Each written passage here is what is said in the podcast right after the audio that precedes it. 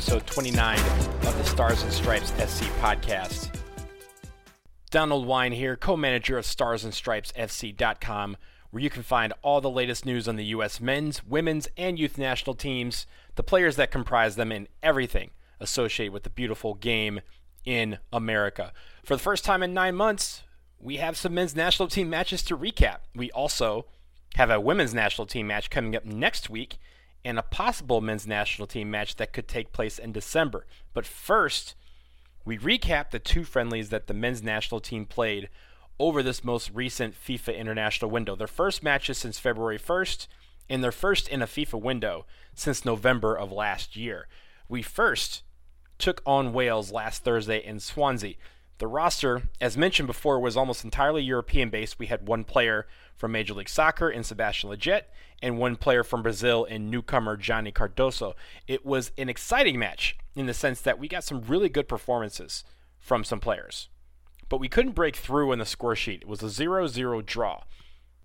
Still, we saw some performances that should have gotten everyone excited. I know it got me excited. We saw the debuts of Gio Reyna, Yunus Musah and Konrad de la Fuente in the starting 11, and Nicholas Gioacchini, Johnny Cardoso, and Owen Otasowie also made their debuts against Wales. We saw Weston McKennie play like a beast. I mean, the most of the game, and we saw Tyler Adams also dominating in the midfield, and Serginho Dest was just taking prisoners. We all saw what he did to Daniel James. It was it was not necessary, and I'm here for it. Uh, there were a couple of defensive slips, but for the most part, the back line kept everything in front of them, and most importantly, they kept everything out of the net. Zach Steffen didn't have much action on the night, but other than a failed experiment at having a false nine with Lletget playing that role, I think most fans took a lot of excitement from that match. I was really pleased to see some of these guys make their debut and play so well.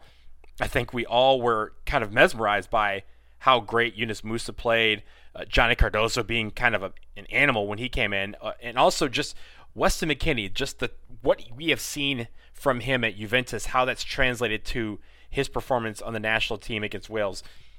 It was it wasn't like it was a different player. It was a more, it was a much more improved player, and Weston McKennie was already great. So we were really pleased to see a lot of things from this match, and I think that is why people kind of took this draw and said, "Yo, this was really cool. That excitement that we all felt from the Wales result carried over to the Panama match, which took place this past Monday in Austria. It was the second and final match of the window for the men's national team, and this match was a real exciting one. It didn't get off to a great start. We had initially from the go, we played really well, but a defensive lapse eight minutes in allowed Panama to score the opening goal. But the team came back to score three goals in eight minutes to make it 3 1 at halftime. In the second half, again, the men's national team was kind of flat footed. Panama was forced in the pressure. They eventually pulled one back to make it 3 2.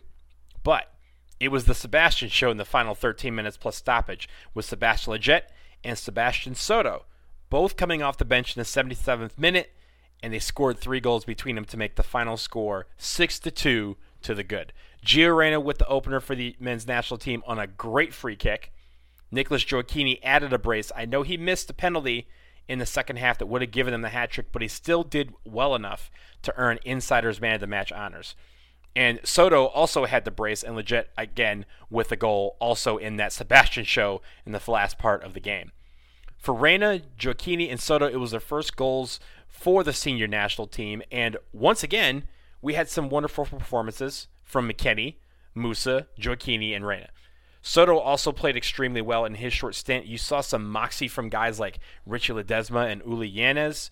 I thoroughly enjoyed this match, and I hope you all did too. It was likely the final time we see all of these players in 2020, with the exception of Lletget. And if that was the case, they went out with terrific play. They gave us an entertaining brand of soccer. The future's bright for our guys. I, I know I can't wait to see them back on the field. And for the dual nationals that made their debut, Yunus Musah, Nicholas Gioacchini, Johnny Cardoso, Sebastian Soto, I hope they got a taste and they want to come back for more because I know we could use them. They can all help our team right now. Coming up, the women's national team is playing against the Netherlands and The MNT may not be done with 2020. Stick around, though, through this quick break.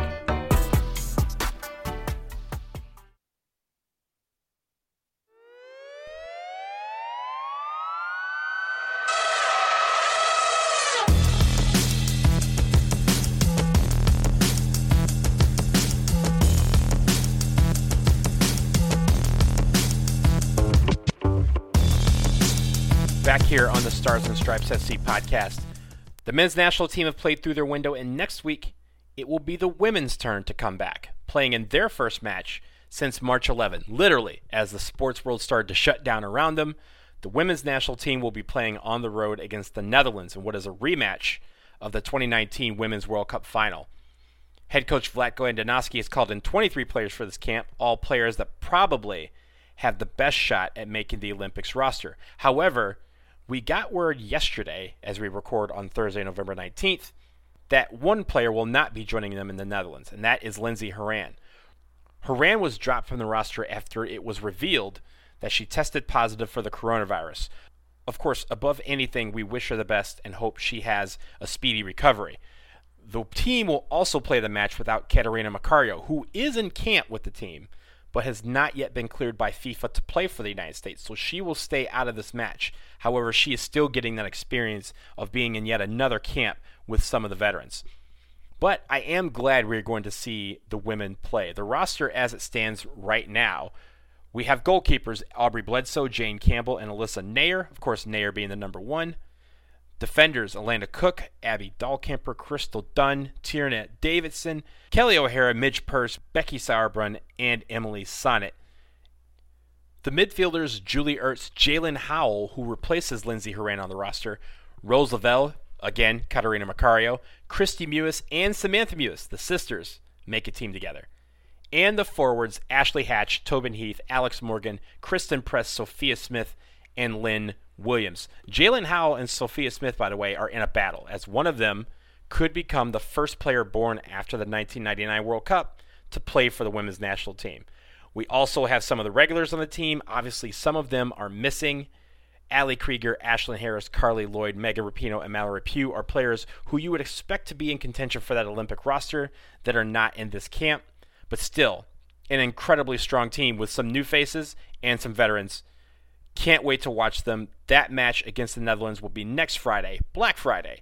Kickoff at 12:30 p.m. Eastern Time, and it'll be on ESPN2 and Today NA. Make sure you tune in to see the number one team on the planet play its final match of 2020.